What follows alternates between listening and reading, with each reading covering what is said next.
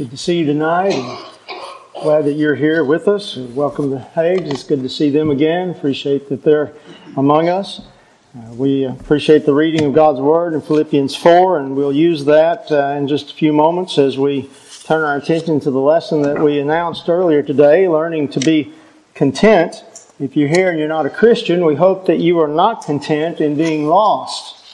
We hope that instead that you will uh, see your urgent need to uh, be saved from your sins, to respond in faith, to repent of your sin, to confess that Jesus is the Son of God, and to be baptized into Christ for the remission of your sins. We want to stand ready to help you accomplish that as you respond in faith to the gospel call to be saved and to serve Jesus. Of course, we stand ready as God's people to help as well in praying together. If there's need of prayer in your life, and if you need to use this opportunity to correct sin and repentance, to acknowledge that and to, to go to God in prayer together, we certainly want to assist in that as well. So, uh, we God's invitation will be at the end of our lesson, and of course, God's invitation is always there, always ready to save us uh, as we turn to Him. We'll talk about learning to be content as the verse discusses contentment and some of the aspects of it, it, it really is a fundamental idea that we all need to, to need contentment in our lives. Um, there are all sorts of things in our lives that that can keep us from being content. Now, immediately we see in verse 11 and, and uh, that, that Paul 11 and 12 says he's learned to be content. So we want to talk about not only what contentment is, but we also want to talk about learning contentment. You know, we have to face health problems, sometimes chronic health problems, uh, financial concerns, uh, family concerns, grief, death, loss, other emotional traumas. Faith is tested. Uh, faith is tested in, in all sorts of ways, and the idea of being able to be content in the circumstances that we face in life is really germane to living a life of faith and walking by faith and not by sight. Um, it, it, how do we accomplish that, though, is our, is our question. How do we do that? You know, the Bible says that there's nothing new under the sun. Uh, to, to kind of turn that, that thought a moment and, and make an application from it. In Ecclesiastes 1 and verse 9, it says, That which has been is what will be, and that which is done is what will be done. And there is nothing new under the sun.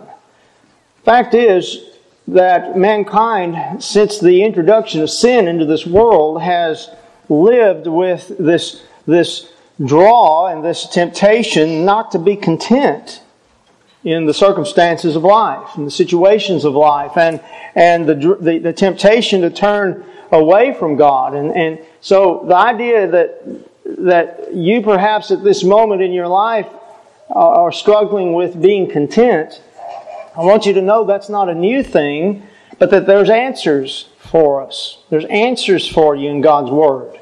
That, that God's Word is going to reveal how we can learn to be content and show us the lives of other people recorded in the scriptures that we can learn from. People who've already passed from the scene of this earthly stage who had to, to address the issues of contentment or the temptations of not being content.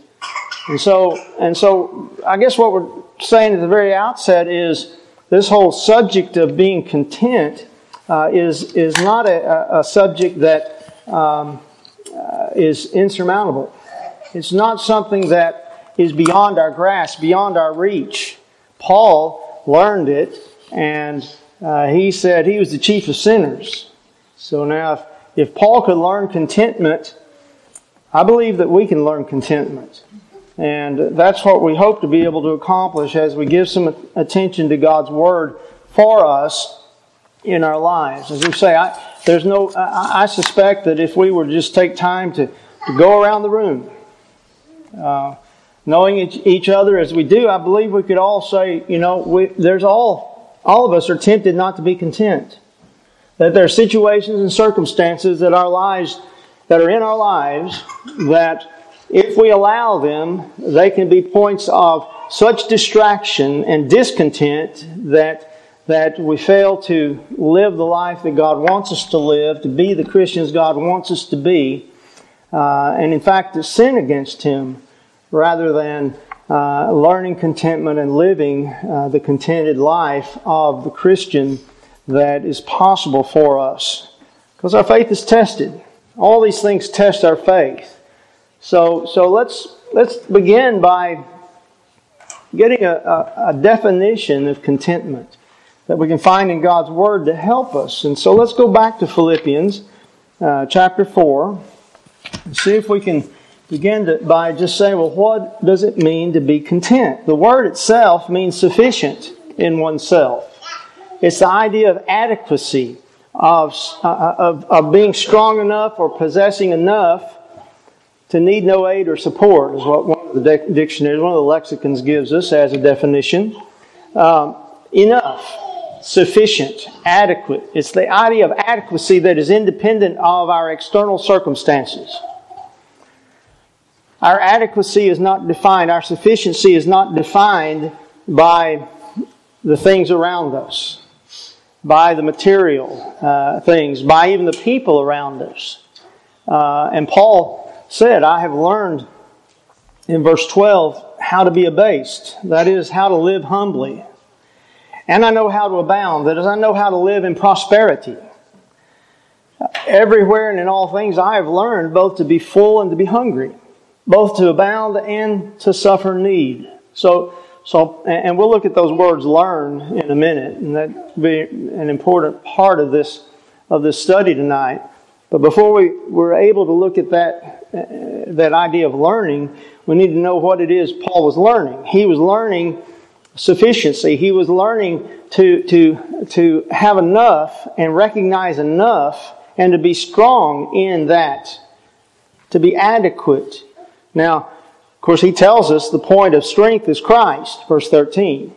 The idea of adequate or sufficient in oneself is not that I'm the strength within myself, but that, that whatever is in my life, it is enough because of the strength that we have through faith in Christ Jesus. Now, for example, Luke 3 and verse 14, John was telling soldiers to be content with your wages. Be content with who? Are you content with your wages? what does that mean? Or is it adequate? Are you, do you have an, an attitude of adequacy, of sufficiency?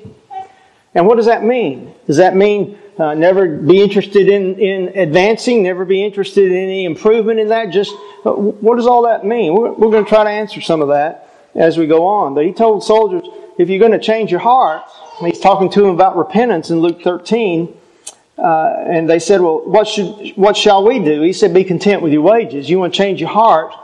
So, so contentment is a heart issue, no question about it. It's an attitude of mind that's going to demonstrate itself in, in uh, really how we address the, the circumstances of our life, whether it's a, a chronic ailment, whether it's dealing with grief, whether it's, it's um, a spiritual struggle, uh, whatever, you name it the ability to, to have a heart that is sufficient in the strength that Christ supplies is our objective.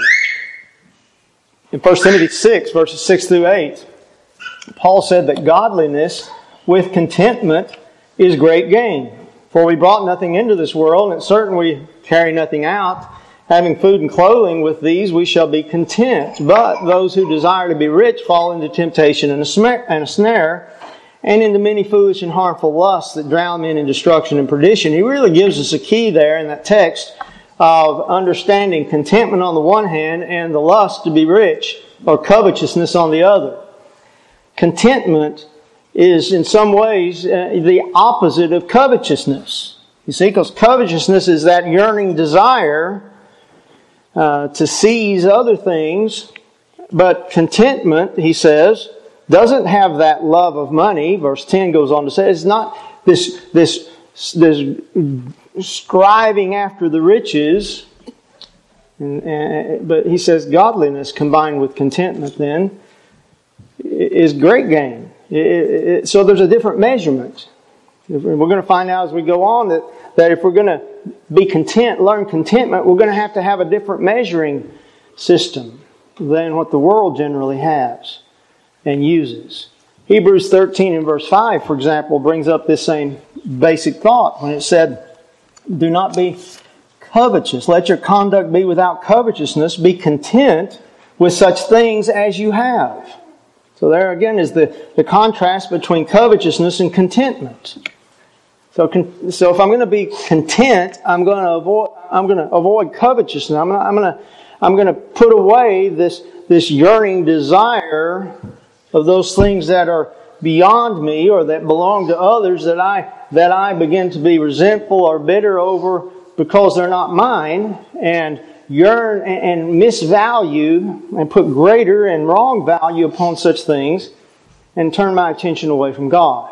Because you remember that Paul in that same text in Philippians 4, 4 through 18, uh, 4 through 14, that he's urging us not to be anxious, not to have a care that distracts us from uh, the things that we've learned and heard and seen and, uh, and, in the apostle, but to in fact have a mind that's set upon the things of Jesus Christ. So, so to be sufficient, to be adequate, to have enough, and to be strong in that which we have, to have a strength that of satisfaction that exists.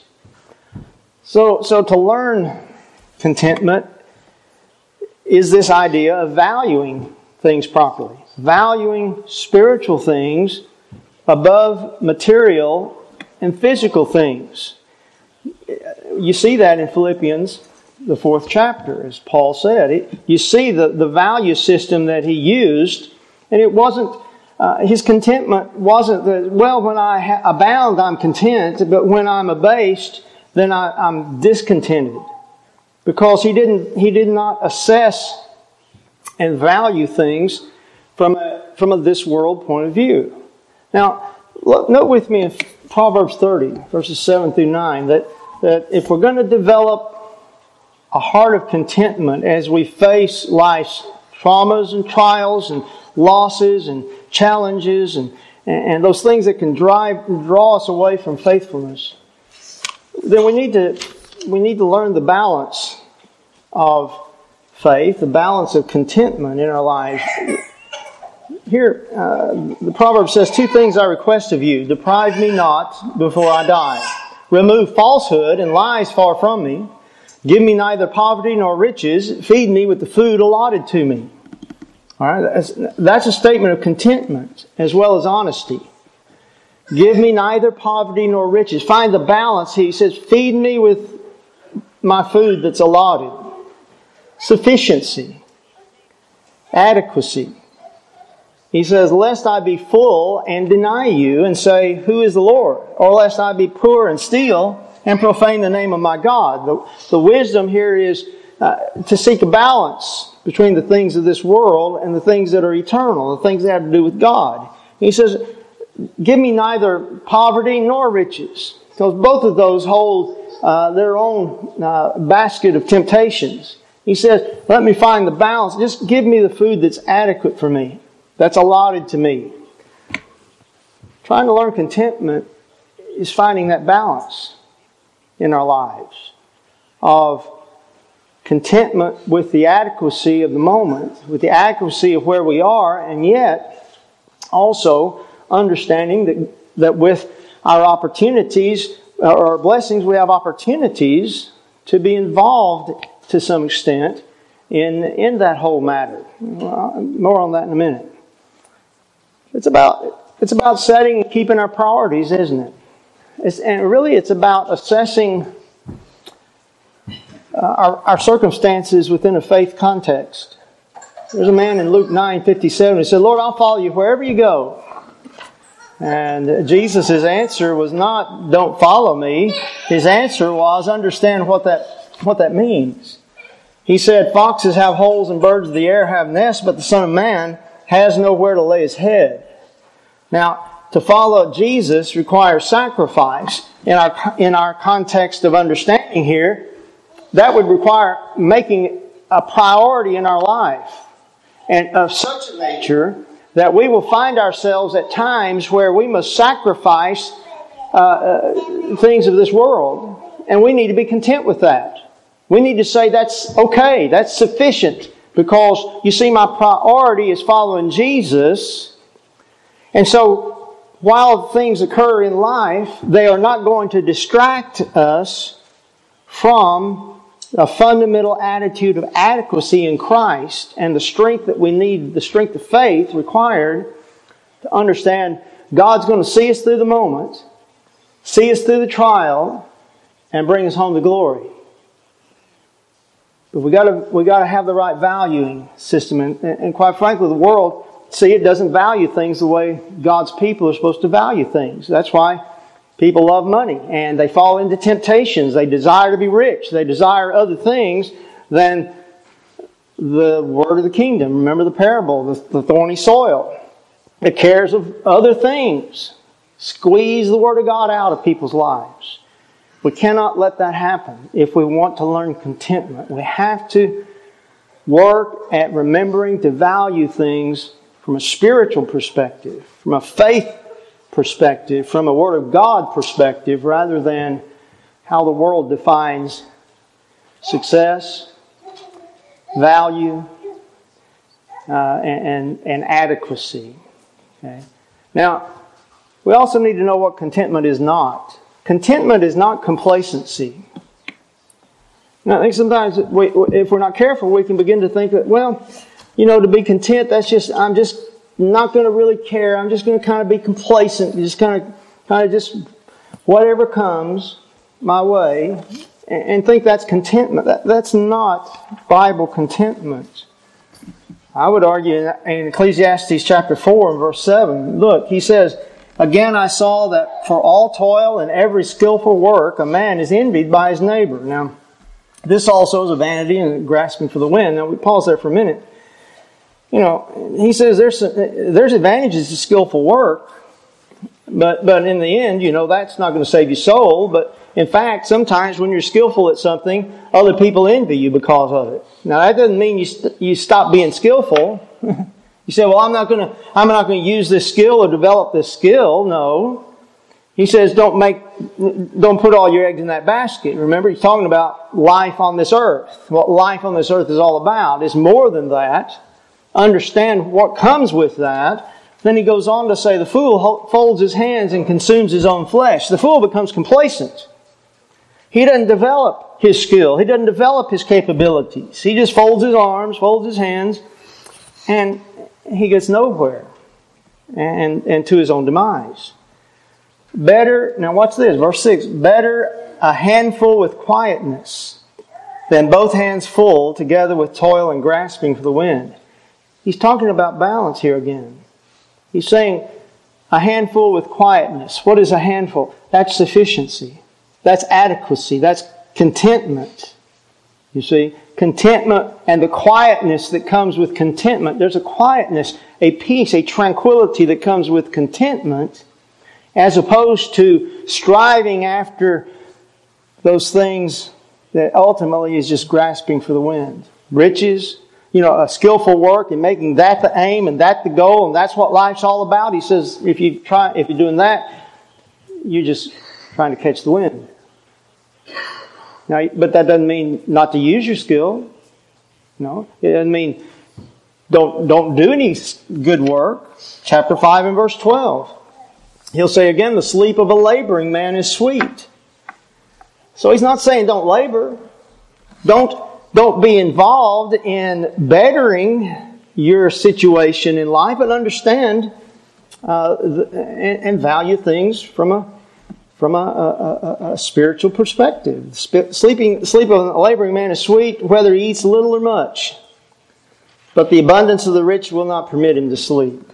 You see, when so, so there's, there's their own temptations that come with riches or with poverty. So what does he say? He says, don't be complacent. Don't just fold your arms.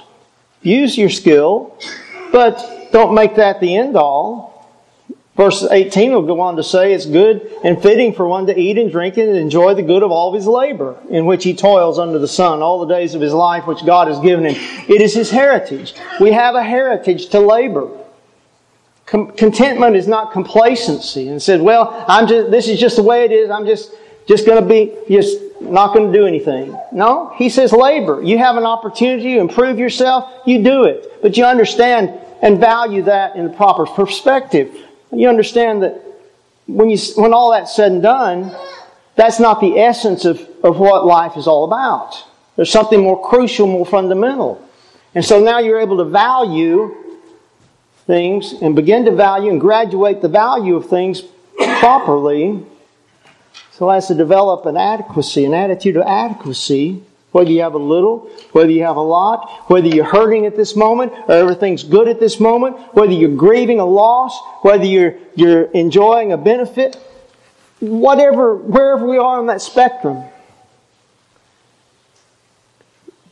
that we apply ourselves and use our opportunities, not just develop a complacent attitude. You see, com- contentment is not resignation. It's not, it's not a fatalistic view of life. It's not the que sera, sera. Whatever will be, will be. You. No, we have a say in what will be. There's some things beyond our control. We'll talk about that in a minute. Learning contentment. But there's some things within our control. And we need to learn the difference. We need to learn the difference. Ecclesiastes 9 and verse 7 Go, eat your bread with joy. Drink your wine with a merry heart, for God has already accepted your works. Let your garments always be white, and let your head lack no oil. Live joyfully with the wife whom you love all the days of your vain life, which He has given you under the sun, all your days of vanity. For that is your portion in life, and in the labor which you perform under the sun. Whatever your hand finds to do, do it with all your might. Do it with your might, for there's no work or device or knowledge or wisdom in the grave where you're going. He doesn't say live a life of resignation, live a life of fatalism. He says enjoy life. Enjoy life with your wife. Enjoy the relationships of life that God's blessed you with, but understand that life on this earth is not the sum total of who you are. And if you do, you'll, you'll, end up understanding life is vanity. Fear God and keep His commandments is the whole of, of mankind. That's what our existence is about. In the meantime, as we're dry, keeping God's commandments, fearing God, now we have a basis not just of surviving life, but of thriving in the Lord. And that's the call of contentment, is a life that's free of covetousness, free of envy. You know, the, the Psalm 37 and Psalm 73 both warn against envying the wicked, envying the unrighteous, envying those who appear to prosper, appear to never have any trouble. And, and then, and then you, we look at ourselves and we say, why, why isn't the wicked person experiencing all those things? And of course, the wisdom is to realize you're not seeing the total picture. There's the end of the matter. The end of the matter. When someone ignores God, turns away from God, there's the end result that they're refusing to see and to live by, and we must not fall into that same temptation. Ecclesiastes 6, and we had part of this on our chart at the beginning this evening. Let's begin reading Ecclesiastes 6 now in verse 7. All the labor of man is for his mouth, and yet the soul is not satisfied. In other words, there's, there are desires. If we think life is all about just fulfilling our desires, I want something, I, I should get that. That's what being, being happy is all about. He said that's going to be vanity and grasping for wind, verse 9. He goes on in verse 8. What more has the wise man than the fool? And what does the poor man have who knows how to walk before the living? Better is the sight of the eyes than the wandering of desire. This is vanity and grasping for the wind. Verse 9, he, had, he extols the benefit of contentment. Better in the sight of the eyes. Better, you know, a, hand, a, bird in the hand is worth two in the bush. That's what we would say. Or who was it? Benjamin Franklin said that? One of, the, one of those fellows. But God said it long before they ever did. Better in the sight of the eye. So, now we're be- going to begin to learn how to be content. I got to learn to see that what I have is better than what I'm dreaming, dreaming about that I don't have. Or that I'm becoming covetous about because I don't have it. Or that I'm becoming discontented because it's, eh, it's not there.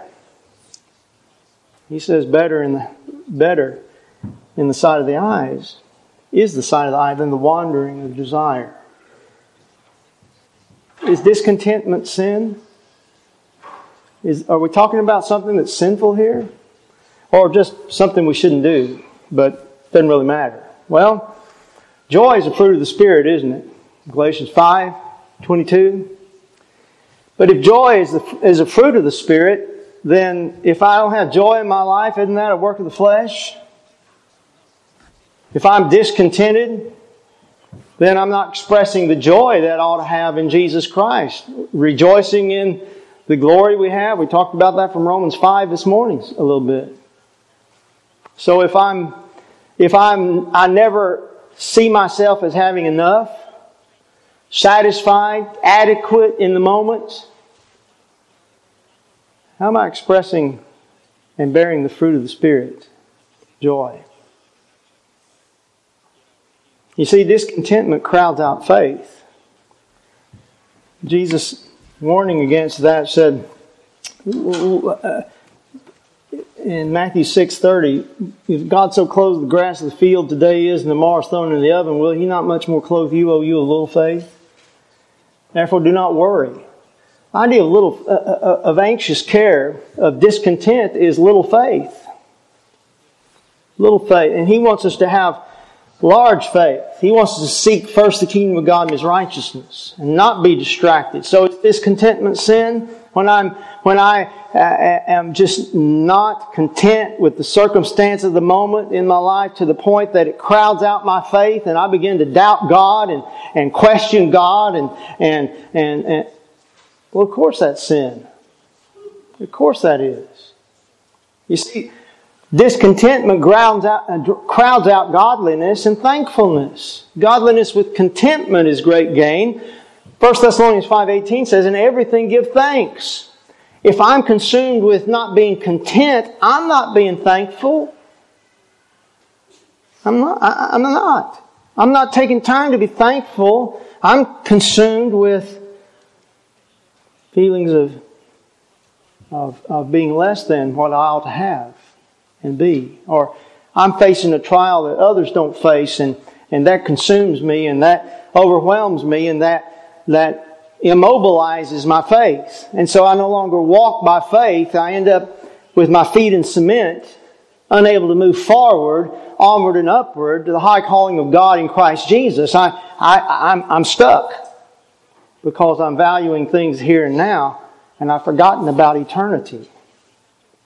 Now, if that's not sin, what is it? You see, discontentment fills us with our own ways. Think about this with me. When I become discontented, isn't it because I've become consumed with myself and my own and, and, and, the things surrounding me? Look at this proverb, Proverbs 14, 13 and 14. Verse 13 says, Even in laughter the heart may, uh, the heart may sorrow, and the end of mirth may be grief. Laughter is not uh, forever. Laughter can have an element of sorrow in it. And, and, and, you know, even times of joy uh, are also tempered by grief. But now, verse 13, uh, 14 the backslider in heart will be filled with his own ways but a good man will be satisfied from above. Satisfied from above. Adequate. Granted those things needed from above. The good man will be. And he'll be content with it. He'll be satisfied. He'll be, have adequacy. But the backsliding heart. Why does the heart backslide? Because it's filled with its own ways. It's not filled with the ways of God. It's not filled with seeking the strength of Christ. Philippians 4.13, it's filled with trying to find contentment within itself. And that's a striving after wind. That's grasping after things we're never going to grab and hold on to. Not for very long. So, how do I learn to be content? As I face life's trials and struggles and disappointments and heartaches and chronic Ill- illness and grief and death and separation and loss. How can I be content in a life like that? How can you? Here's how we can. We can learn to be content. Word learn that Paul uses, first of all, in verse 11, means to increase in knowledge, to hear and to be informed. And it carries an idea of also learning by use and practice, to be in the habit of something. Jesus learned obedience. That was his habit. We have to set a habit in our life, a conscious decision to be content. Uh, we have to commit ourselves to that thinking process of adequacy, of sufficiency, that this is enough because I value things spiritually and eternally, not as a here and now. There's something more and better and beyond here. Have to learn to do that if I'm going to learn contentment. Now, Paul uses another word in verse 12. Philippians 4.11, he said, I've learned to be content. In whatever state I am to be content. But then he said, I have learned how to be base and how to abound. The word learned in verse 12 is a different word. That word means to initiate into the mysteries, to, to, to bring some in, someone into uh, uh, the knowing of things that otherwise are unknown. In other words, Paul said, I've learned the secret. By the habit of, by, by knowing what truth is and by committing myself to the habit of contentment, I've learned the secret. And the fundamental secret, he says in verse 13, is I can do all things through Christ who strengthens me. That's the fundamental secret of it all. Christ is the source of the strength that he needs to be content with a little or a lot. To be, to have an attitude of sufficiency. And to know that in the sufficiency there is victory in Christ Jesus. It's not resignation, it's not complacency, it's not fatalism. It is, it is, as we're going to see, doing what we can do, but at the same time recognizing and knowing that we're relying on the Lord in everything we do because we're trying to live by faith, not by sight. Now, let's try to let's try to put application to how to. How do I learn to be content? By looking to Jesus. Hebrews 12, verses 1 and 2. I've got to look at Jesus, and I've got to give a, a really, really hard look at, at Jesus and keep my eyes on Him when I face things in this world situations of this life that would try to overthrow me. He says, We also, since we are surrounded by so great a cloud of witnesses, let us lay aside every weight and the sin that so easily ensnares us, and let us run with endurance the race set before us, looking unto Jesus, the author and finisher of our faith, who for the joy that was set before him endured the cross, despising shame, and is set down at the right hand of the throne of God. Jesus was not, did not live a discontented life. Jesus lived in contentment. And yet, he, was, he endured the cross and sat down at the right hand of God. He endured. We got to look to Jesus to, to strengthen our faith. Because He's promised, I'll not leave you, I'll not forsake you. So, we gotta, we gotta lean upon Christ Jesus. After all, Paul said, I can do all things through Christ. Now, he says, I could do all things. Could he remove his thorn in the flesh? No. That's qualified. But he could do everything God wanted him to do. He could do everything Christ wanted him to do by the strength of faith that he had in Jesus.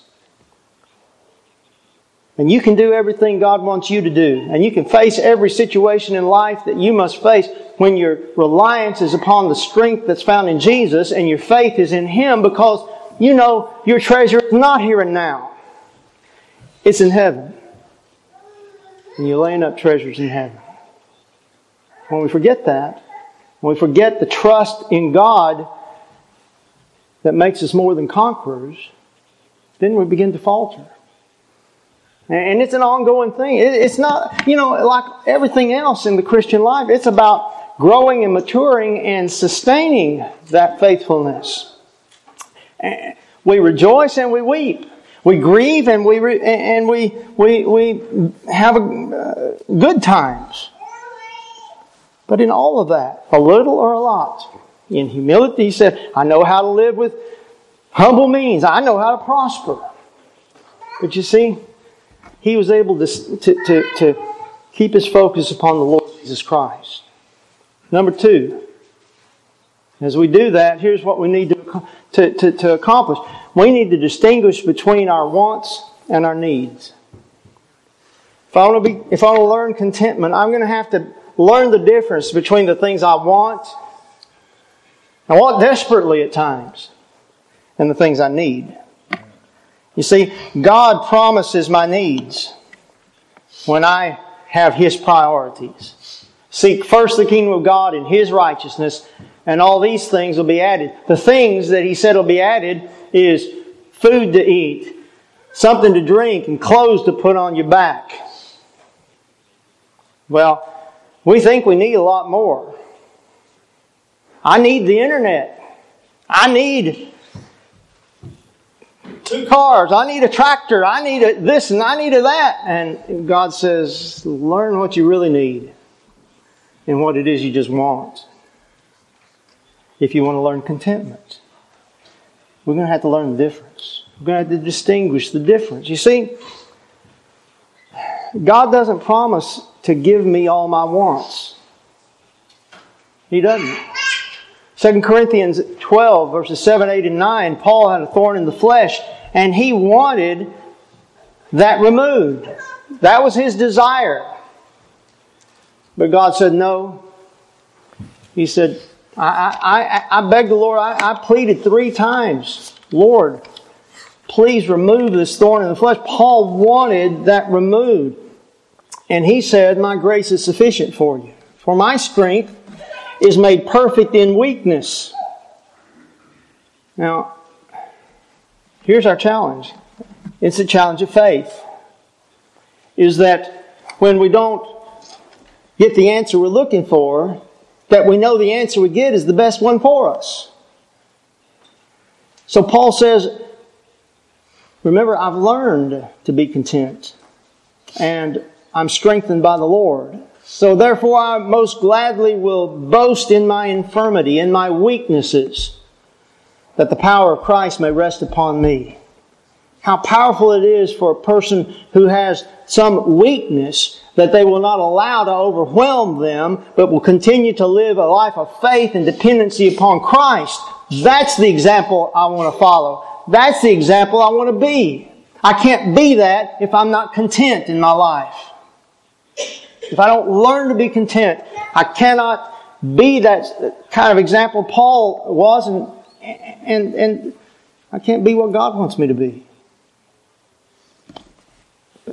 to accomplish that, I've got to distinguish between what I want and what I need. And we've got to be content with that. And we've got to see that.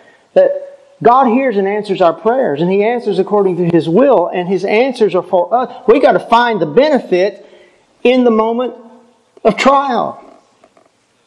And that requires faith on our part. It does. How, how, how is there anything good in the moment of pain and anguish and suffering, of loss, of uncertainty? Where's there anything good there?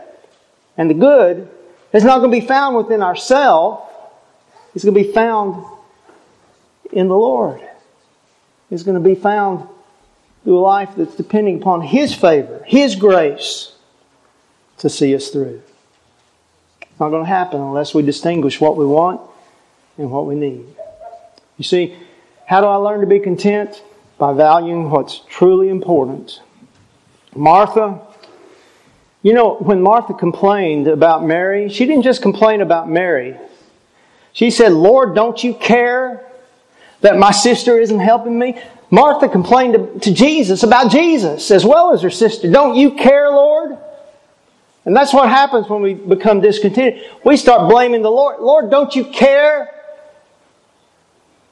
Don't you care that my son is in sin? Don't you care that I've lost my the most treasured person in my life? Don't you care, Lord, that this chronic ailment is debilitating me? Don't you care? Of course he cares. Of course he cares. But you see, the temptation of being discontent is to turn my attention against God rather than come to Him and rely upon Him. I've got to value truth and righteous things. Proverbs, I'm sorry, Psalm 37, 16 and 17. Psalm 37, 16 and 17. Got a lot of material tonight. I, we're gonna, we're gonna plow through this. I think it's worth it. Psalm 37 and verse 16 says, A little that a righteous man has is better than the riches of many wicked. For the arms of the wicked shall be broken, but the Lord upholds the righteous. You see, I got to value righteousness better than unrighteousness, better than the moment. Righteous things has to be my place of value, or I'll be overwhelmed by discontentedness. Proverbs 16 and verse 8, justice. God, God says, I got to value what's just more than what I want. I got to want justice, you see. Proverbs 16 and verse 8. Verse says, Better is a little with righteousness than vast revenues without justice. I, I can get all kinds of wealth, all kinds of revenue, but if it's ill gotten, it's nothing. It's going to destroy my soul forever. I got to value what's truly important eternal things, righteous things, just things, if I'm going to be content. If I'm going to be content, learn contentment, I have to learn that my state is not my state of mind my circumstance, the state in which I find myself in the moment, is not who I am. Now think about that with me. You see, your circumstance did not, does not define who you are or who you will be. Paul said, By God's grace I am what I am. 1 Corinthians 15 and verse 10. Now remember, he said, I, I, I've learned, have a little, have a lot. Live with a little, live with a lot. I'm content in those circumstances. Because Paul knew his circumstances didn't define who he was. 1 Corinthians 15 and verse 10. And here's my question. Are you allowing your circumstance to define in your mind who you are? Because if you are, I want to, I want to lift you out of that way of thinking. You need to put a, a, a re-emphasis and realize that we are what we are by the grace of God and His dependency upon Him that we are lifted out of our circumstances to contentment regardless of what those circumstances are. Look, and look at uh, what else Paul said in that verse. He said, but I labored more abundantly than they all. Yet not I, but the grace of God, which was with me. Here's that Contentment's not complacency and resignation. He labored. He did what he needed to do. But he understood his circumstance didn't define who he was. In Hebrews, the 11th chapter, 32 through 39, there's a list of men and women of faith. And we add Jesus and his apostles to that great list of men and women of faith, the Old Testament and the New Testament. And throughout all of that, you remember one of the, the primary points he made? And he describes people who were who were torn asunder, who lost their children, who, who were deprived, they were afflicted, persecuted. The verse says, of whom this world is not worthy. Their circumstance did not, did not define who they were.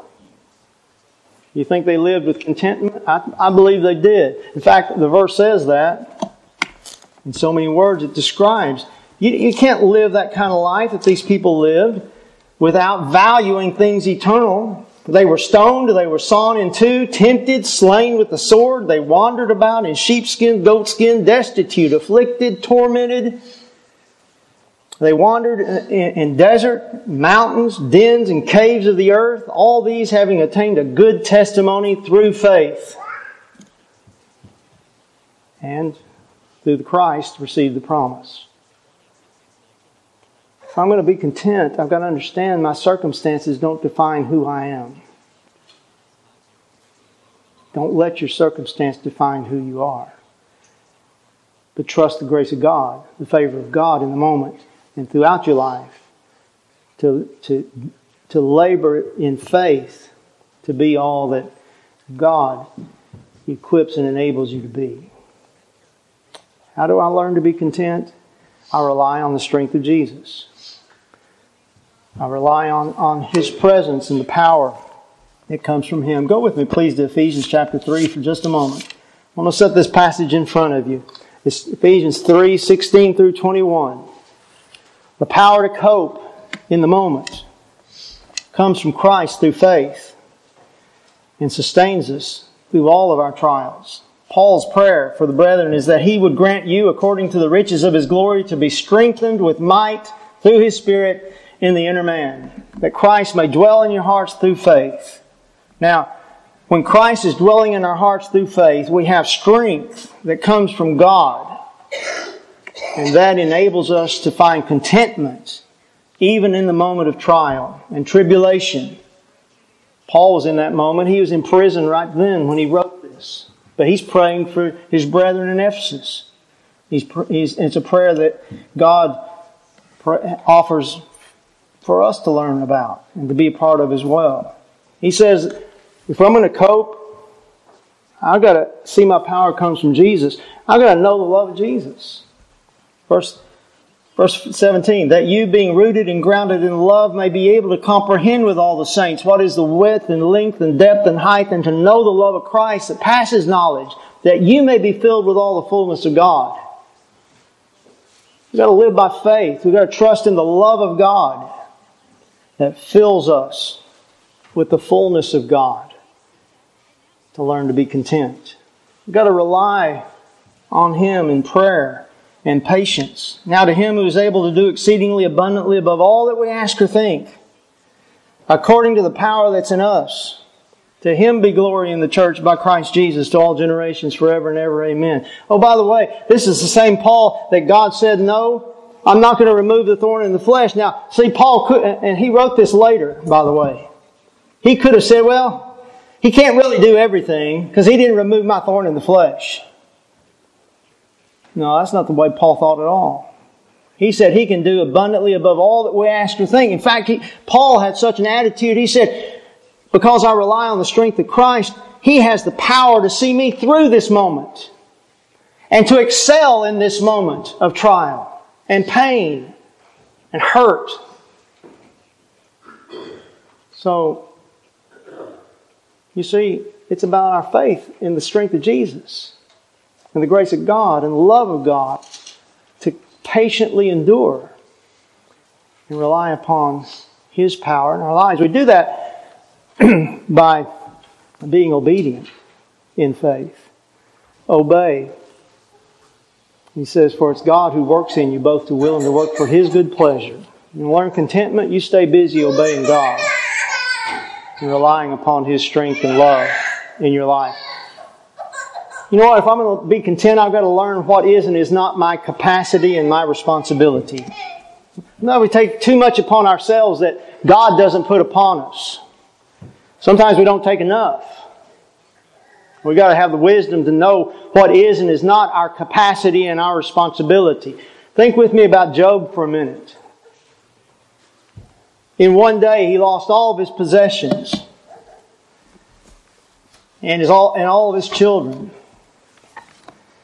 And it says, He arose and he tore his robe and he shaved his head and he fell to the ground and he worshiped.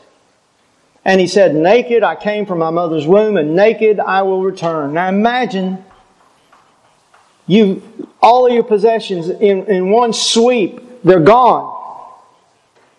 And your children, they're dead. And Job worships. He mourns, he grieves, and he worships. And he said, The Lord gives and the Lord takes away. Blessed be the name of the Lord. And in all this, Job did not sin nor charge God with wrong. Now, you say, well, Job, you know, as it goes on, Job doesn't seem very contented. Well, he had to learn his contentment, didn't he? He had to learn some things. We'll come back to that in a minute. But you see, this is the attitude that's going to see us through the hard, hard times. It's going to see us through the loss. Going to see us through the pain. Is I'm going to rely upon the presence of God. God is to be praised. God is to be feared. God is to be worshiped. God is to be trusted. Amen. There's some things out of our control. Job didn't have control over what happened to his properties and his family. And he didn't, and he understood that, and he learned more about it. But we got to learn that if we're going to find contentment in our life. Jesus, you know, here's an interesting thought. Jesus had the capacity to call uh, tens of thousands of angels, legions and legions of angels to, to rescue him. And he didn't use that capacity because he knew it was against the purpose of God. You see, we cannot find contentment in violating God's will and think that that's just. See, that's not true contentment. Thy will be done. You see, he had the capability, but he didn't use it. He surrendered to the Father's will. If I'm going to be content, I've got to learn what I can do and what my responsibility is. At the same time, there are times I have to surrender myself to the Father's will. And he was content to do that. What a tremendous example of contentment for us to follow, to, live, to, to put into our own way of thinking and conduct. Look at Paul. You know, Paul was arrested and there was a threat against his life. Now, he didn't just resign and say, hey, okay, sir, whatever will be, will be. You know, no. In his, he's content in the Lord, but he did what he was able to do to adjust his circumstances. His nephew, he sent his nephew to the commander and told him these 40 men have, have a, made a vow. They're going to kill Paul, going to murder him. You need to protect him. And, and they protected Paul. You remember later he appealed to Caesar. You see, the idea of contentment is just, I'm never going to do anything to try to adjust my circumstances. But it is having an adequacy of heart that recognizes when I do what I can do, I'm relying upon the Lord throughout it, through it all. Paul said that he labored with his hands to improve, to improve his circumstances at times when he was in need. We've got to learn what's in our ability and responsibility and what's not as we try to be content in life. And of course, we need to be thankful. If we're going to be contented, then in every circumstance of life, we need to find gratitude. And you say, how can I find something to be thankful for when my spouse dies or when disease comes or when grief and, and uncertainty, when, when these things pile up, how can there be anything to be thankful for? And I say only in, only through faith. In faith, there's many things to be thankful for. Many, many things. In everything give thanks. 1 Thessalonians 5.18. We need to count our blessings. Count our blessings. I know though, you know, what's the old adage? I'm not I'm sure I'm going to butcher it. You know, I felt sorry for myself that my, I had a hurt leg until I saw the man who didn't have any legs. Right? So, so the idea is let's count our blessing. See, even in the moment of trial, we have others that can support us. We have others to help us. We have a, a, a lot of blessings. All spiritual blessings are in Jesus. But I got to learn to rely upon those blessings. Trust those. Count those and be thankful. Gratitude makes what we have enough. All right? Gratitude makes what we have enough. And there's contentment. We need to guard against destructive attitudes and actions.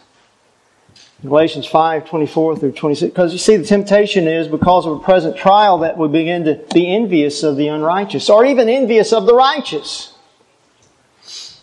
And, and, and covetous and resentful or frustrated and dis- depressed, angry. We can either even sometimes resort to, to sins, outward sins. I don't have enough, I steal. I'm discontented with my mate, so I go and take somebody else, commit adultery. You see, we've got to guard against those attitudes and actions. We've got to bear the fruit of the Spirit, not the works of the flesh. Galatians 5 24 through 26. How do I learn to be content? That's my hat. We've got to make that our habit. We've got to make it our habit to respect the sovereignty of God. You see, Job did not charge God with wrong, but as, as he went along, he, he began to question some things about God and, and, and until God explained it to him. And Job repented, and it says he, he abhorred himself and repented in dust and ashes. And the fundamental thought there is Job came face to face with the sovereignty of God. God, God was ruling over things that Job had no idea about. When we face something in our life and we just think that we're at the end of our rope, we need to understand who made the rope. You understand that, that we, we know virtually nothing about it. God is sovereign over all. And we got to trust Him. We've got to trust Him. Don't charge God with wrong, but humble ourselves before God.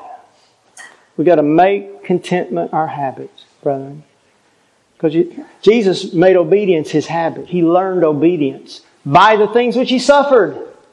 Could it be that in my moment of suffering, here is my very occasion to learn to be an obedient Christian? To learn to put myself under the will of Jesus rather than my own. Undoubtedly. You see, contented people are equipped to strengthen and serve others. The discontented are not equipped to serve anybody.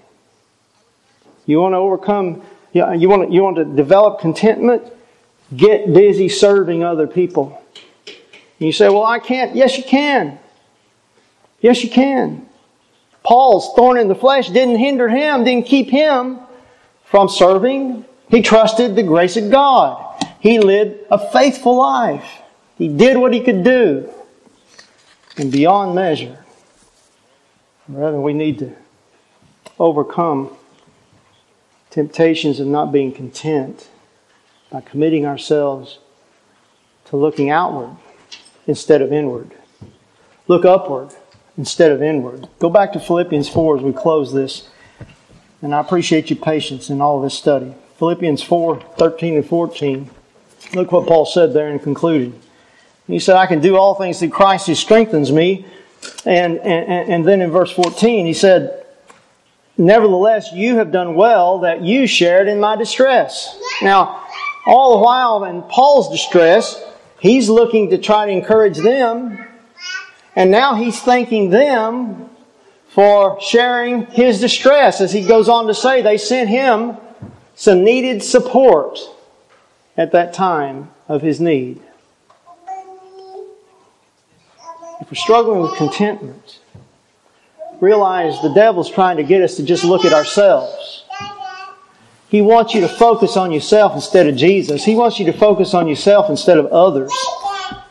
He wants to focus upon what you don't have instead of what you do have and the blessings that can come from what you do have as you rely upon the Lord in your life.